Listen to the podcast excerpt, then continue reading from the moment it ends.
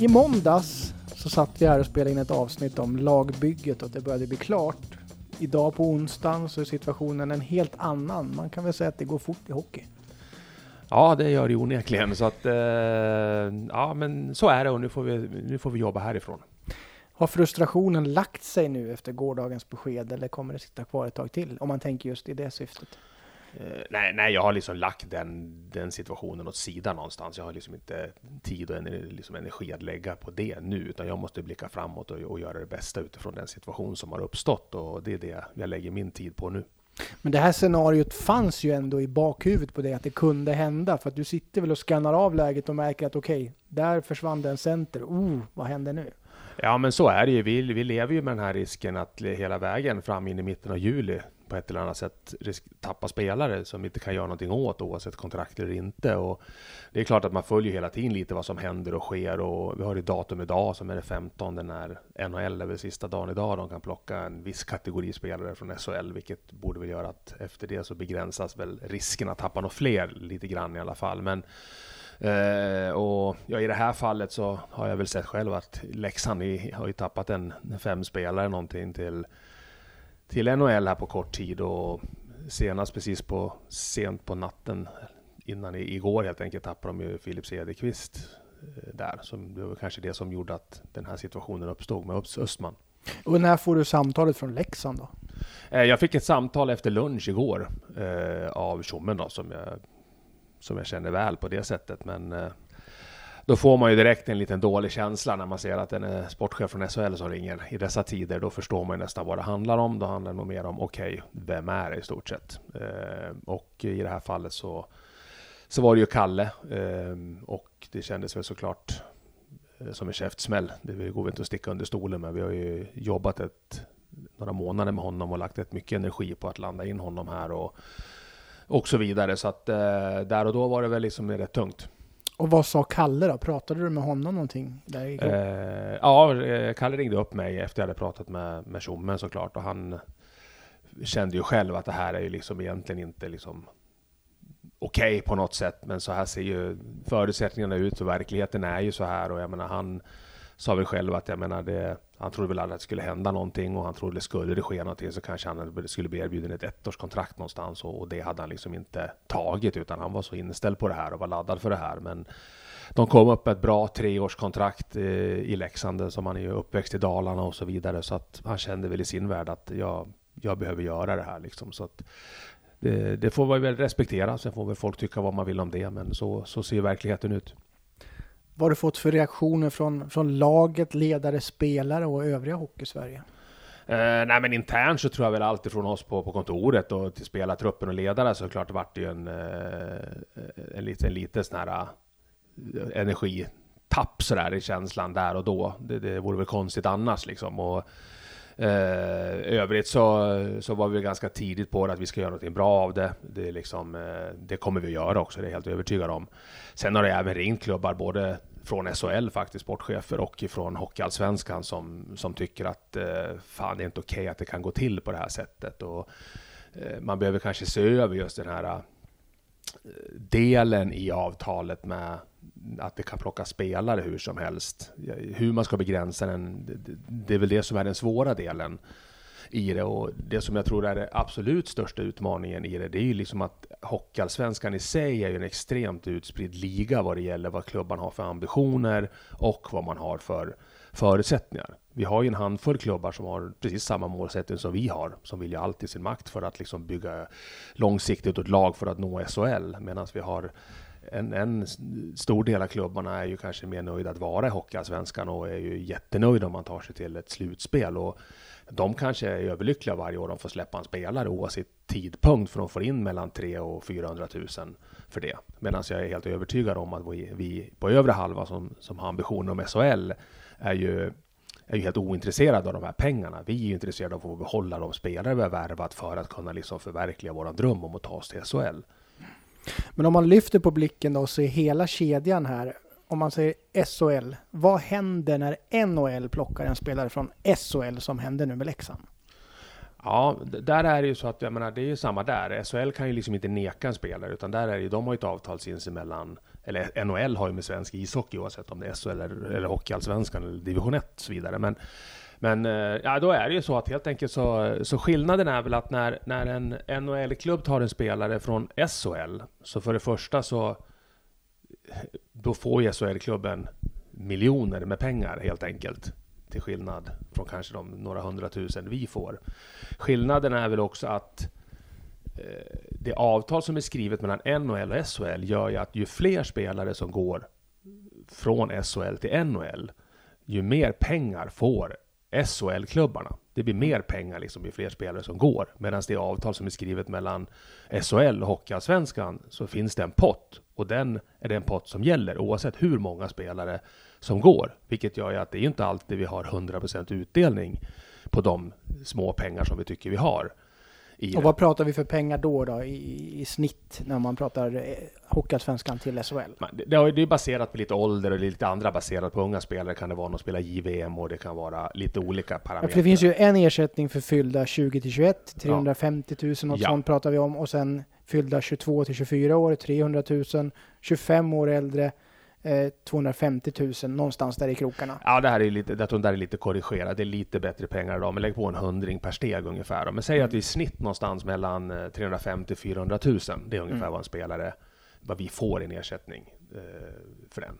Tar vi i Kalle Östmans fall nu så så får vi förmodligen ingenting, för han kommer ju från en SHL-klubb. Så att det här caset är ju lite unikt. Det har jag lyft med, med Erik Ryman i, i Hockeyallsvenskans sportchef och sagt, hur tänker man här? Vi har en spelare i SHL som signar med ett allsvenskt lag, varit kontrakterad i en vecka för att sedan bara signa upp då i, i det här systemet. Att, ja, det blir lite ett glapp i regelverket. Ja, precis. Och i slutändan så kommer han då inte från en allsvensk klubb, så det finns liksom ingen allsvensk klubb som ska, kan tillgodose sig någon ersättning, för förra året var han i SHL.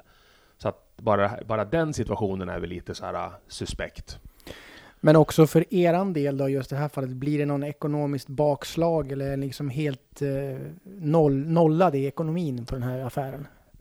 Ja, i nuläget har vi liksom inte lagt ut några pengar på det, utan eh, skulle vi ha lagt ut någonting så skulle vi få tillbaks de pengarna. Det, det, finns lite korrigeringar i som också man sitter och tittar på om man hade beställt material. Det kan vara så med att man har med boenden. Det kan vara en sån situation att jag menar, vi har signat upp en lägenhet och så är det uppsägning på tre månader och så ska ingen bo där. Då, det blir ju nästan så att vi ska betala då för att vi blir av med en spelare. Så det finns ju delar som också behöver ses över i, i avtalet. Lite mer enkla, praktiska grejer. Och ett steg till då ner till Hockeyettan. Hur ser avtalet ut mellan Hockeyettan och Hockeyallsvenskan? Hur fungerar det där? Ja, där finns det ju inget styrt avtal idag Eh, så sett som det gör mellan SHL och Hockeyallsvenskan. Utan eh, där är det ju mer att de flesta eh, om man säger division 1-spelare som ligger i framkant och är ja, toppspelare i Hockeyettan har ju helt enkelt själva skrivit in klausuler i sina avtal som säger att de har rätt att lämna för Hockeyallsvenskan till en summa. Sen om den är 20 000, 50 000 eller 75 eller 100, det är väldigt olika från fall till fall. Vissa har att de inte kostar någonting. Så att där finns det egentligen inte så att vi bara kan gå in och plocka spelare från Hockeyettan. Det är helt fel, utan det är spelarna ofta som har en klausul i det. Är det så att de inte har det så brukar ju, i alla fall vi i de fallen, haft en dialog med denna division 1-klubben och, och sen har vi kommit fram till en, en ersättning som de tycker är skälig då, om, om nu spelaren först och främst vill, vill hit. Men historiken då med det här avtalet som har varit väldigt ifrågasatt, vad, vad, vad grundar sig den i? Varför gjorde man just på det här sättet? Det här var ju, skrevs ju liksom egentligen innan min tid, sen har det korrigerats här för några år sedan. Men grunden i det här var väl att eh, kom väl ut det året när man skulle utöka SHL med två lag. Vilket gjorde att egentligen så känslan är ju att man liksom vart lite överkörd av SHL för att man var så sugna på att liksom få möjlighet Man offrade den här man, delen ja, för att få till två Man kanske lag. inte tänkte till hela vägen utan man, man såg det så jäkla uppsida med att vi får till två lag till som ska upp till SHL. Och det är väl det vi får leva med än idag. Sen är det ju liksom som jag sagt tidigare i det här också att det är lätt att man bara hamnar och fokar på de negativa delarna i det här avtalet där vi nu har blivit drabbade här tre gånger och det är väl helt unikt i sig. Men det finns ju även liksom såklart uppsidor i avtalet som man sällan pratar om så mycket. Och Eh, vi får ju pengar för spelare som vars kontrakt går ut. Vi sa det eh, här i Tornberg till exempel, hade ett kontrakt som löpte ut sista april. Jag menar, vi får ju våra 350 000 för honom fastän inte hade kontrakt med oss nästa år. Så där är det ingen skillnad på pengarna, oavsett om de har kontrakt eller inte kontrakt. Men skulle det vara bättre på sikt då att ligorna styrde övergångarna själva? Att det inte fanns några avtal, att man fick köpa loss om det var kontrakt och så vidare? Lite grann som fotbollen kanske jobbar mer så?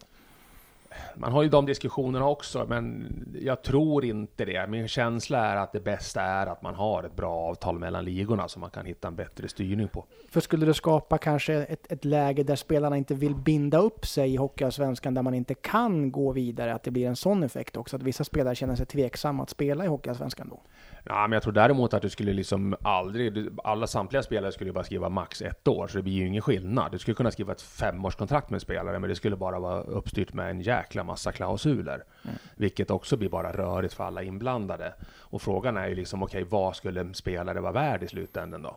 Det är inte lätt. Det är en sak om alla klubbar skulle gå och säga så här, okej, okay, men vi ska ha en miljon. Vi går ihop här nu, alla allsvenska klubbar och säger, ska vi släppa någon spelare under kontrakt så ska den kosta en miljon. Men det skulle ju spricka för att någon klubb sitter i skiten ekonomiskt och då tar de någon egen Habrovink och så släpper de en spelare för 250 000 och sen är hela cirkusen igång. Så jag tror att det är, det är bättre att ha ett, ett, eh, ett avtal mellan ligorna, men att såklart så behöver vi se över avtalet så att det liksom är kanske lite, lite bättre uppstyrt. Det är många också som efterfrågar en regel om att du inte ska kunna byta klubb två gånger under samma period. Säg att du nu signar med en ny klubb beroende på vilken liga de än är. Men att du ska inte som SHL-klubb kunna plocka den spelaren då när man går till ett nytt lag. Ungefär som att man bara som SHL-klubb kan plocka spelare som har spelat ett år i ett allsvenskt lag. Ja, det är också någonting som är uppe på borden, men liksom då men skulle det funka? Eh, Nej, där har man, jag har fått förklarat lite grann utifrån ligan då, där man säger att någonstans så strider det då mot något... Eh, Rörelsefrihet på arbetsmarknaden? Eh, ja, det är någonting som gör att man liksom inte får göra så. Det är liksom inte lagligt på något sätt, men jag vet inte. Men det är väl här problematiken kommer. Det jag kan tycka är någonstans att vi har ett avtal som styrs i belopp. Jag kan ju också säga att det blir liksom... Det här slår ju liksom hål i, tycker jag, vad ska man säga... Eh, synsättet på Hockeyallsvenskan och kanske även SHL och svensk hockey när det blir på de här. Jag tror inte att det är bra för någon liga och svensk hockey generellt när det blir de här situationerna, utan då kan jag tycka att eh, är det så att du skulle hamna i ett sånt här läge som vi har hamnat i nu, vi hade Modo för någon vecka sedan och det kanske dyker upp någonting mer här i år också, att ska man plocka en spelare som redan har liksom tagit ett beslut från en klubb så, så måste det kosta mer pengar. Då kan jag tycka att då kanske det ska kosta en halv miljon för den SHL-klubben som inte tillfaller den här potten på något vänster, utan det blir rent externt. Det får i det här fallet Leksand betala rätt av till Västerås. Men vi pratar också pengar nu, men, men går det att mäta i pengar vad det betyder för en klubb att tappa som sagt en första center, andra center eller första målvakter vad det nu kan vara. Kan man sätta ett pris på det? Vad, vad skulle du känna att men det här är så pass mycket pengar att då spelar det ingen roll om jag tappar min första center i, i början på juli? Nej, men i grunden handlar det om att vi vill ju inte tappa någon spelare för att vi bygger våra lag. Jag har sett det precis i samtal med mina kollegor i andra, eh, om vi kallar oss för toppklubbarna i Hockeyallsvenskan, som, som känner samma sak. Det är inte pengar som är intressanta egentligen, utan det är att vi vill ju kunna bygga våra lag. När vi går in i juni så vill vi veta att de vi har signat, de ska vi kunna ha, för det jag tror att vi i vårt pussel och lagbygge gör, ger oss bäst chanser att utmana mot SHL. Och det, det är där vi menar någonstans, där, då kan man inte ha det så måste man kanske hitta någon annan habrovink som gör att det liksom kanske gör att SHL-klubbarna behöver tänka en, två, tre gånger till innan man bara så här lättvindigt bara kan sätta sig och titta på, okej, okay, vad kan vi plocka in för någonting? För de skiter ju såklart, de ser ju till sitt. Mm. Det är ju så, det, alla är ju sig själv närmast i slutändan. Men skulle man då lägga ett högre belopp som skulle drabba den SHL-klubben i det här fallet, då kanske liksom vi skulle få bort några stycken sådana här case i alla fall. Så du menar att det är mer en form av avskräckande effekt än att det är en ekonomisk positiv effekt för hockeyallsvenska laget? Eh, ja, så kan man säga. Men tittar du liksom i, tar du Modos case nu de tappade, det vi hade med Moldén och vi hade det med, med Ingman i de fallen, vi, så där tillfaller ju inte en krona till, till oss. Nu hade vi tur i Ingmans fall för att det har ett fönster som är fram till andra juli Så fram till nu så kan vi tappa spelare, ungefär i det här fallet, och inte få en krona. Däremot så skulle de, ett SHL-lag ta en spelare av oss mellan 2 juli och 10 juli, då finns det den här, då tillkommer det 400 000. Oberoende på om du signar spelaren den 3 juli, han bara är där en dag eller två? Liksom. Ja, men då ska han ju vara under kontrakt. Mm. När, när han liksom eh, ja, han ska vara kontrakterad av oss då. Så mm. att vi har tagit en spelare som i Moldens Men det fall. finns ingen tidsaspekt att han måste ha varit under kontrakt i en vecka, en månad? Nej, det räcker att han har varit en, en, en dag. dag. Vart mm. har han kontrakten? 2 juli, helt mm. enkelt. Så att, eh, om vi, om vi blickar tillbaka mot de här tidigare fallen då, är det bara en slump tycker du att, de här, att det blivit en spelare varje säsong nu tre år i rad? Med tanke på att det ska ju mycket till också för att det sociala ska spela in. Moldén, samma sak där, hade väl vissa känningar i Skåne. Eh, Östman, pass, bra match i Dalarna och så vidare. Men känner du att det bara är en slump att det har hänt tre gånger? Ja, det är väl klart att jag har ju, jag har svårt att säga att det skulle vara utstuderat, att, att liksom det här är någon strategi att uh, vara ute efter Västerås från, från Nej, men jag tänker mest på att den typen av spelare också, att det blir lätt så. Om man plockar en spelare som är på vippen till SHL eller Ja, men det är ju såklart att det är där vi är. Alltså den, det är ju där risken är. Jag menar, tittar vi på spelare som, som är i en gråzon, som har kanske unika egenskaper, uh, så är det klart att den här risken finns ju varje år i och med det här systemet. Men och, samtidigt kan vi inte bara strunta i att ta sig an de här spelarna liksom, utan... Eh, för jag menar, det enda alternativet då, det är att värva spelare som nästan är för gamla för SHL, om vi pratar liksom spelare som är runt 35 kanske, men ändå håller en viss kvalitet. Men det går ju inte att bygga ett lag bara på det. Nej, det är nog svårt att kringgå det här. Nu tittar, ser man ju också att jag menar, det är ju spelare som gör SHL-debut runt 30 idag och dryga 30. Jag menar, det, så där har ju åldrarna, det känns som att det spelar inte så stor roll längre egentligen, utan det handlar nog mer om vad du är i för, i för fysisk skick. Men nu lämnar vi det som har varit ja. och blickar framåt, för att det här har hänt nu, men plan B, C, D, E och så vidare har du haft någon sån plan under tiden nu eller har du fått plocka fram den ur, ur lådorna eller hur ser det ut där? Nej, men vi har ju haft såklart, vi, vi har, eftersom vi inte har vetat att, eh, att vi skulle ro Kalle i hamn här till en början, vilket var ju en process i sig, så har vi såklart dels haft parallella namn vi har jobbat med. Det finns ju inte sådär jättemycket, framförallt centrar och den typen som vi är ute efter. Den är ju några lag till ute efter och vi tittar väl ofta efter samma spelare.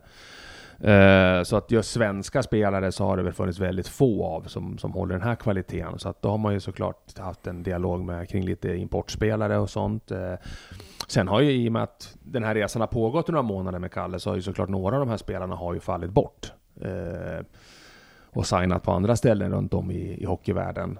Men eh, vi får se här. Jag har ju några, no, några kort kvar som jag har en liten tilltro till i det här fallet som är min om man säger första plan i det då. Så att vi får se om, om jag kan lyckas landa in en sån här. Annars så blir det väl liksom ut igen och se över och kontakter och det det är fortfarande, man, man säger det, det är sent, det är det ju såklart om man tänker på att du vill ha truppen klar och satt till första augusti.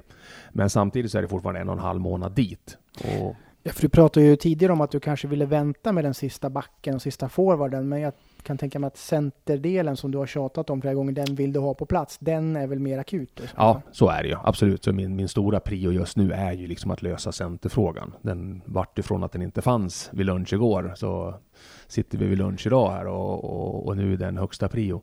Men ekonomiskt då, hur ser det ut där? Du, du, fick ju också ett tillskott nu eftersom klubben mår väldigt bra och så vidare. Men, men påverkar det dig någonting att du får en extra miljon eller fanns den med i planen eh, vart eftersom? Eller hur, hur mycket påverkar det? Nej, men den, den påverkar ju såklart jättemycket. Den, eh, eh, den gör ju liksom någonstans att vi, vi kan liksom titta på eh, högre kvalitet på de sista pusselbitarna rätt igenom och det gör ju såklart att vi kommer få ett ännu slagkraftigare lag i slutändan. Men är tanken då att ersätta eh, Kalle Östman i det här fallet rakt av eller känner du att du kanske vill sprida ut den eh, kunskapen han besatt på flera spelare eller hur, hur tänker du där? Eh, nej, men vi vill ju ha in en, ren, en, en center, alltså så sett. Sen, sen hade ju Kalle egenskaper, dels vid det sportsliga vad det gäller i, spelet som han var, var skicklig på. Sen hade ju han också kanske delar i den karaktären med att vi kände Kalle så pass väl som vi har. Och den är ju svår att kanske få in en, en, en identisk eh, spelare och karaktär som Kalle Östman. Men det behöver ju inte göra att någonting egentligen blir sämre. Det kan ju göra att vi kanske får in en annan profil med som kanske är än mer spetsig i det här hållet. Om det nu handlar om i offensiven eller i fysiska spelet eller i vad det nu må vara. Så att eh, nu, liksom, jag tycker inte att det handlar om att vi behöver bygga om någonting mera, alltså om vi nu prickar rätt på den här. Utan det ska in en, eh, en skicklig center, det är det det ska in. Men om man tänker så här, utgångsläget för dig är väl ganska gynnsamt ändå med tanke på att det finns resurser och du har två öppningar. Du kan ju verkligen bestämma själv på egna premisser hur du vill bygga det här laget nu. Ja, men så är det ju. Vi sitter ju i en, i en bra sits av den aspekten. Att det, liksom, menar, dels så, så har vi liksom en ekonomi som är helt annan än vad jag haft att jobba med förut vid den här tidpunkten. Och, eh, det gör ju liksom att jag, jag känner mig liksom inte sådär superorolig och stressad Eh, Eh, ändå. Fast, fast såklart, det vart ett hack i skivan. Det vore väl hål i huvudet att säga att det inte vart. Men eh, eh, jag har goda förhoppningar att vi ska hitta någonting bra. Sen, sen att hitta någonting som vi har sån extremt bra koll på som vi hade på Kalle Östman, det blir nog svårt att göra. Men eh, att vi kommer ha in en bra, bra spelare på de sista platserna, det, det tvivlar jag inte på. Men eh, semesterplanerna, de, de skjuter du framåt lite grann nu? ja, de brukar ju vara så faktiskt varje år. Men, eh, nej då, men det, vi jobbar på här och liksom, det, det är som vi sa innan här, det går fort i ishockey så att man vet ju aldrig. Det kan ju lika gärna smälla till här senare idag likväl som att vi får vänta in i, i augusti, september också. Så att, eh, men det viktigaste är att det blir rätt. Det är återigen, vi ska inte vara som bäst i augusti utan vi ska vara som bäst i april. Så det, det, är väl, det känns ju rätt skönt i alla fall.